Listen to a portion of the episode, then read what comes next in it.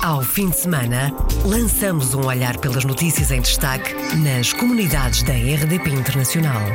As reportagens, os protagonistas e os acontecimentos na revista da semana. Edição de Virgílio Luís Silva. Em destaque neste programa, foi inaugurado na quinta-feira da semana passada o maior supermercado português em França. Um projeto conjunto dos empresários Carlos de Matos, do grupo Saint-Germain, e ainda José Gaspar, do grupo Primland. Um apelo à participação eleitoral dos portugueses em França e na Suíça. Quem não vota não conta, diz a conselheira Luísa Semedo e o presidente da ALCA, José Sebastião. Até hoje, nenhum governo português compreendeu e teve em atenção as comunidades portuguesas. Esta é a convicção de Carlos Luís, do Partido Socialista, que por três vezes foi eleito deputado pelo Círculo da Europa. Carlos Luís é um dos convidados desta semana do programa Câmara dos Representantes. Bem-vindo à Revista da Semana. Revista da Semana. Iniciamos esta revista da semana com a notícia que foi inaugurado na quinta-feira da semana passada o maior supermercado português em França. Um projeto conjunto dos empresários Carlos de Matos, do grupo Saint-Germain, e José Gaspar, do grupo Primland. Na inauguração esteve presente o secretário de Estado das Comunidades, entre outras individualidades. Este supermercado português, com cerca de 4.500 metros quadrados, já abriu ao público no dia 8 de março e representa um investimento de mais de 8 milhões de euros. Carlos Matos, um dos proprietários, apresentou à jornalista Isabel Gaspar Dias o Primland. É o maior centro comercial português eh, em França, com 80% de produtos portugueses. Minimamente 80% é o que está previsto e foi ao pedido do Presidente da Câmara, gosta muito dos portugueses e é juminado com melhores dos vinhos. O que é que então não vão vender? 80% dos produtos vão ser portugueses, o que é que estavam a vender que não conseguem? O mais difícil de lá chegar é talvez o peixe português, a carne, mas o resto tudo que é enchidos, tudo que é conservas, o que estávamos lá a vender é mais carnes portugueses, que não há lá praticamente a vender na França. O vinho já se lá vende bem, já se vende muitos produtos, os dois empresários criaram 80 novos postos de trabalho em Saint-Maxime, mas querem empregar mais 11. Esperam cerca de 5 mil clientes por semana e estabeleceram um objetivo de 15 milhões de euros desde o primeiro ano. A fruta e legumes, o peixe fresco e a carne tradicional já estão à espera dos clientes, não só portugueses, mas também franceses. Aprender o português com sotaque europeu é o desejo de muitos portugueses que vivem na Argentina. Maria Violante, conselheira das comunidades portuguesas naquele país, diz à RDP Internacional que a comunidade, embora envelhecida, quer ouvir o som português e não o som brasileiro. Nós falamos um portunhol em casa, mas não queremos o brasileiro, a sintaxe brasileira, porque penso eu que é noutros países não tem a problemática. Nós estamos inundados com o Brasil. A sintaxe brasileira, eu lido com os conselheiros brasileiros, tenho ido ao Brasil e não os entendo. Faltam livros e Maria Violante espera que tudo melhore agora com a visita da Secretária de Estado dos Negócios Estrangeiros, Teresa Ribeiro.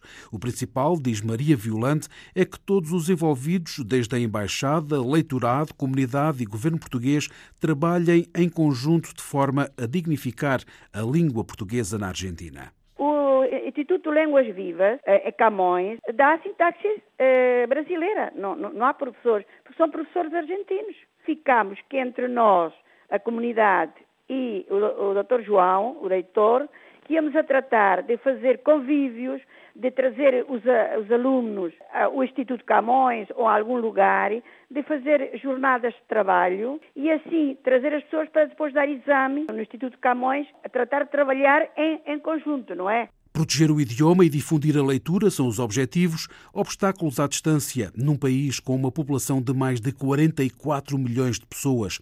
Maria Violante, conselheira das comunidades portuguesas, em declarações à IRDP Internacional, que esteve reunida na sexta-feira da semana passada com a secretária de Estado portuguesa dos Negócios Estrangeiros. Teresa Ribeiro esteve até domingo passado em visita oficial à Argentina. Um apelo à participação eleitoral dos portugueses em França. Quem não vota não conta, diz a conselheira Luísa Semedo. É também preciso saber que quantos mais portugueses forem votar, mais pressão se pode fazer sobre, sobre as autoridades aqui. E, portanto, isso significa que mais facilmente poderemos uh, defender os nossos direitos, quer sociais e outros. Luísa Semedo, conselheira das comunidades em França e dirigente do Grupo Europeu. Nos últimos dias juntaram-se dirigentes associativos, autarcas eleitos, empresários, organismos governamentais para relançar a campanha de apelo à participação cívica. Quem vota conta.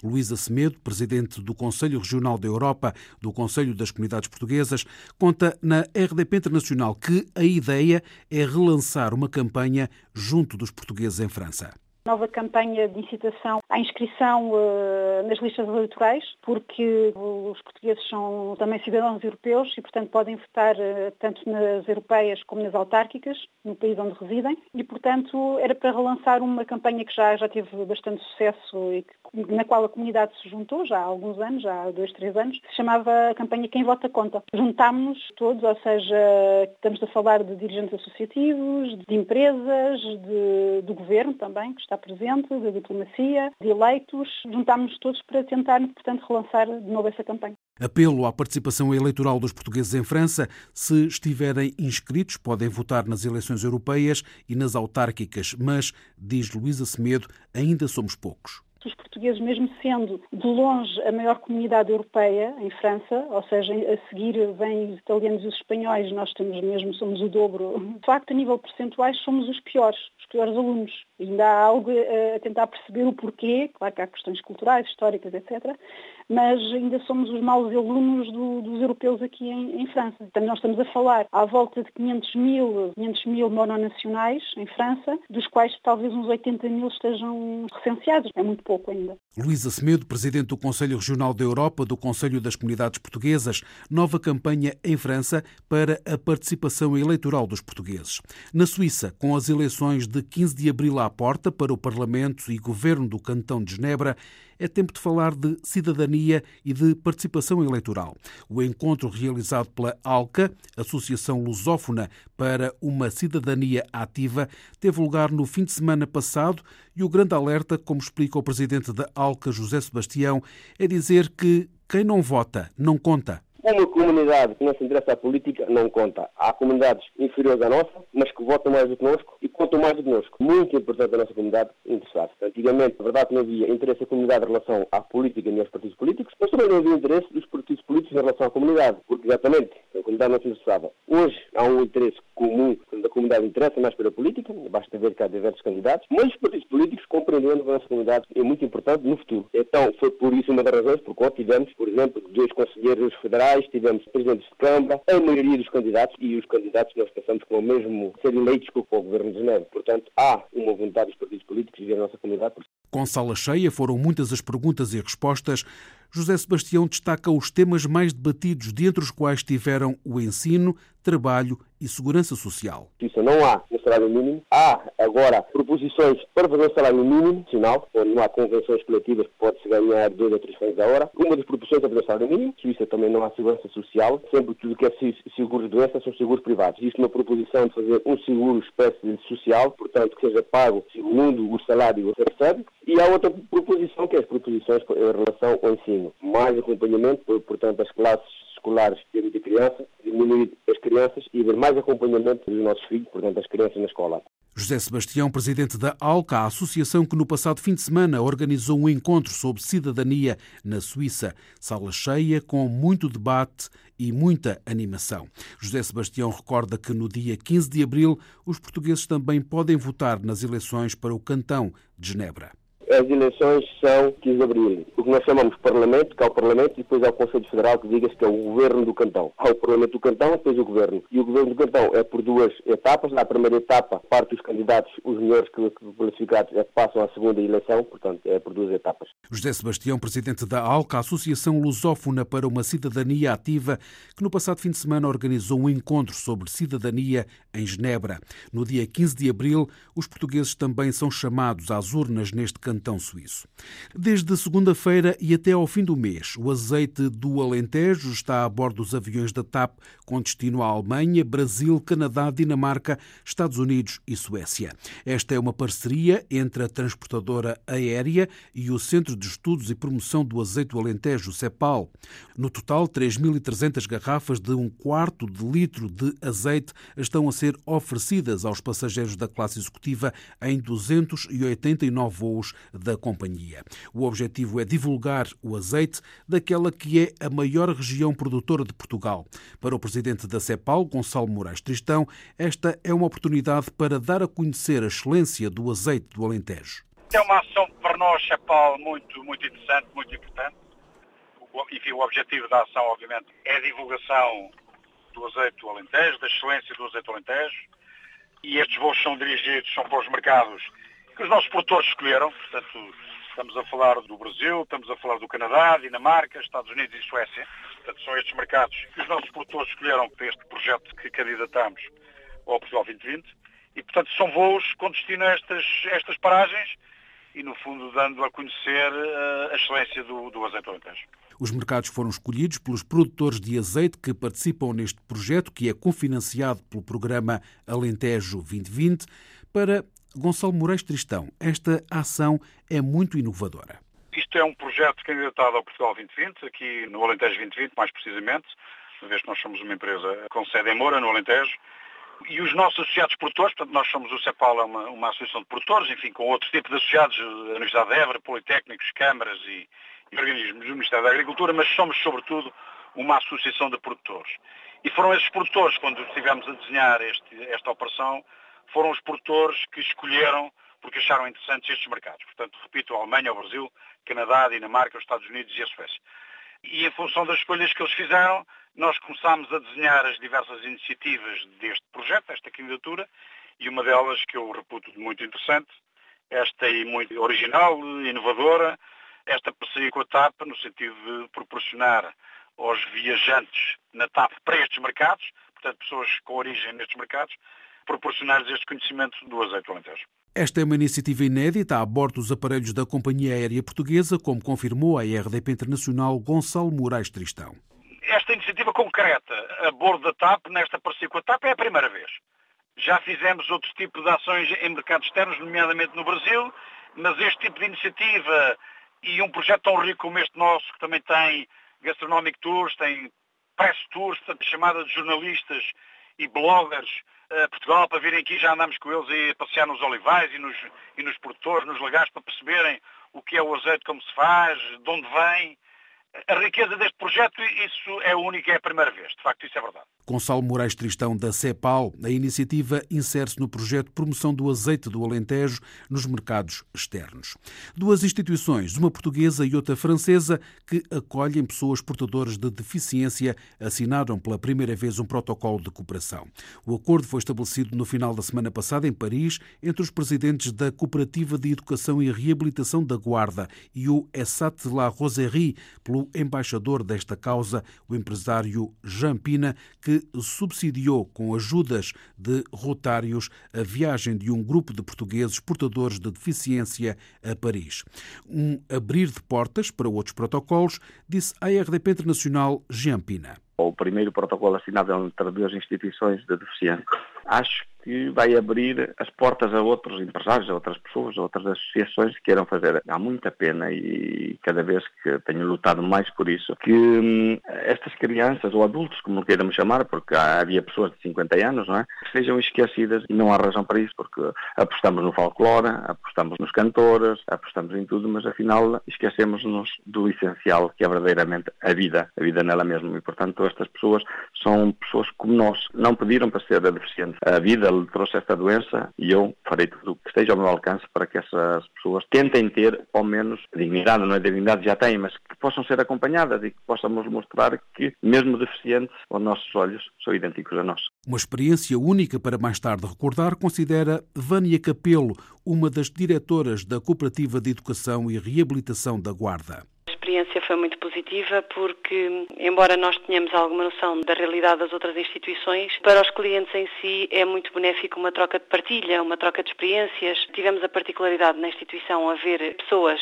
que falavam muito bem português e, portanto, isso também foi um fator facilitador da partilha, de experiências, de convívio. Foi um dia muito animado para todos. Este lema ser diferente é ser igual a toda a gente foi cumprido? Sem dúvida. É uma das premissas da instituição, é que nós possamos incluir os nossos clientes ao máximo na comunidade, para que a comunidade seja sensível para esta causa. E, portanto, todos nós somos iguais, todos nós somos diferentes. E isso verificou-se mais uma vez na ida a Paris. Vânia Capelo, em declarações à jornalista Paula Machado, o empresário Jean Pina já está a preparar outros acordos. Ajudar o outro é o seu grande objetivo assinatura de um protocolo entre as crianças que são postas em instituições pelo tribunal, que são batidas ou abusadas sexualmente, ou não importa, com uma associação daqui que já estou em vista. E tenho outro projeto, que é a sede na Guarda. Vou assinar um protocolo com o Instituto Provisional da Guarda, que é um protocolo de uma bolsa João Pina para os alunos, porque é uma bolsa escolar ao mesmo tempo que sejam mais assíduos e que tenham melhor mérito, portanto é a Bolsa Mérito João Pina, que será distribuída em junho, Centro Prisional da Guarda. João Pina,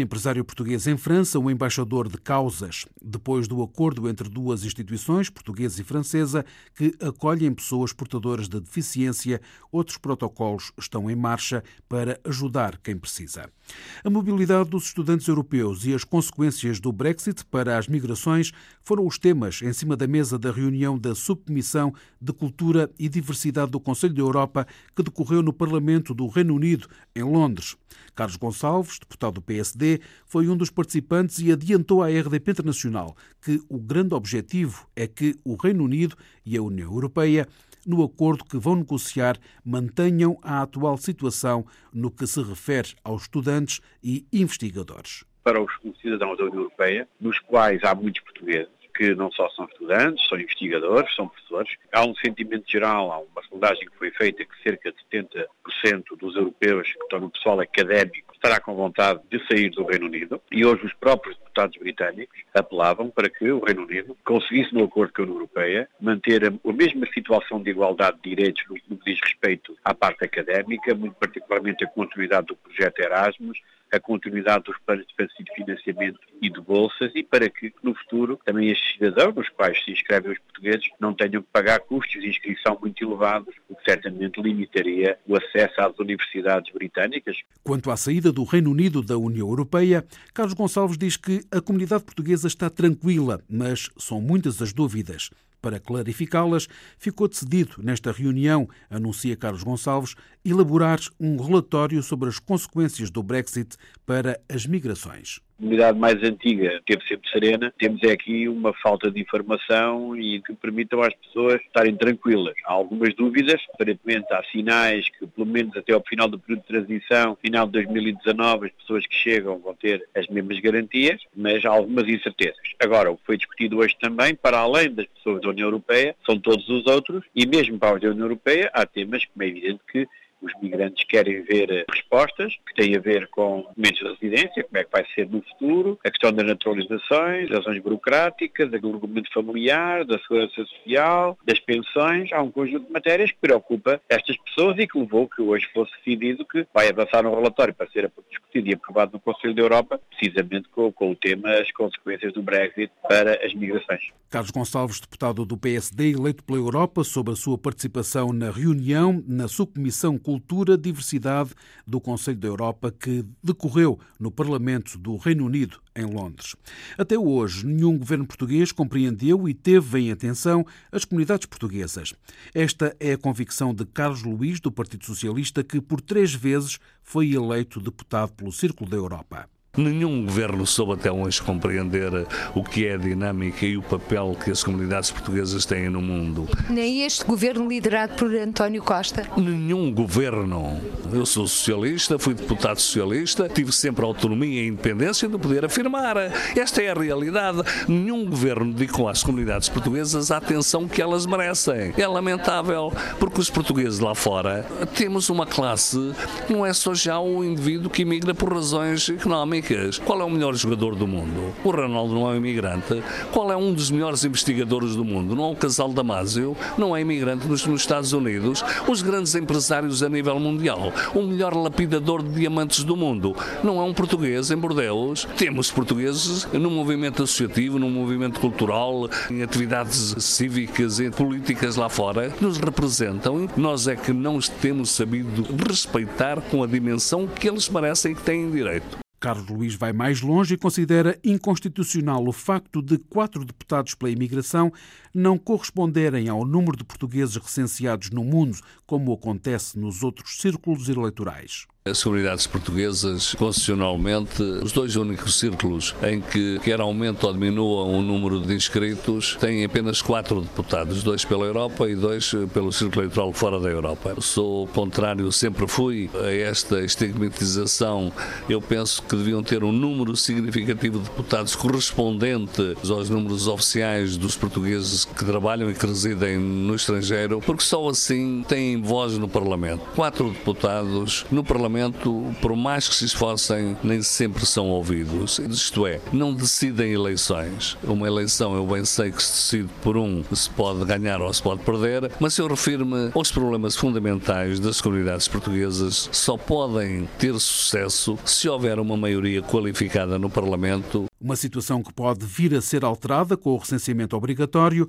No Canadá, Paula Medeiros, assistente social e uma mulher do movimento associativo e militante do PSD, identifica dois problemas com que se confrontam os portugueses no estrangeiro, sobretudo no Canadá, quando vão recensear-se cá e lá pessoa vem cá de férias e faz o cartão de cidadão. E faz o cartão de cidadão e muitas vezes é exigido, não é pedido, é exigido que lhes dê uma morada de Portugal. Automaticamente a pessoa fica recenseada em Portugal. Aí estamos a ter um problema duplo. Vai contar para a abstenção em Portugal e também não vai poder exercer o seu direito, o seu dever cívico no estrangeiro. Este é o número um. Número dois, a nível de recenseamento, por exemplo, num país como o Canadá, que a nível da área geográfica é o segundo maior do mundo, primeiramente a Rússia, e a questão do recenseamento, uma pessoa ter que se deslocar a um consulado, por exemplo, fazer uma viagem de 6 horas para se vir recensear e depois, a fim de uns tempos, por exemplo, mudou de residência, tem que vir fazer uma alteração de morada, perder outras 6 horas, é um bocado complicado quando se tem em consideração a distância geográfica, o ritmo de vida da própria pessoa, ou seja, o recenseamento temos que encontrar o meio termo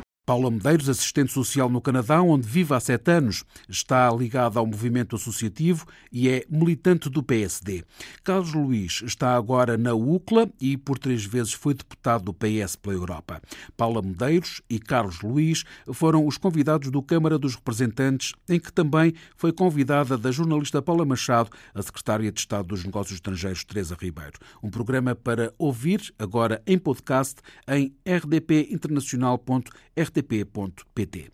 Rui Ribeiro Barata é o único candidato português às eleições municipais parciais de City Game, em França. A primeira volta é no dia 8 de abril, a segunda no dia 15. Os portugueses recenseados naquela cidade francesa também são chamados às urnas.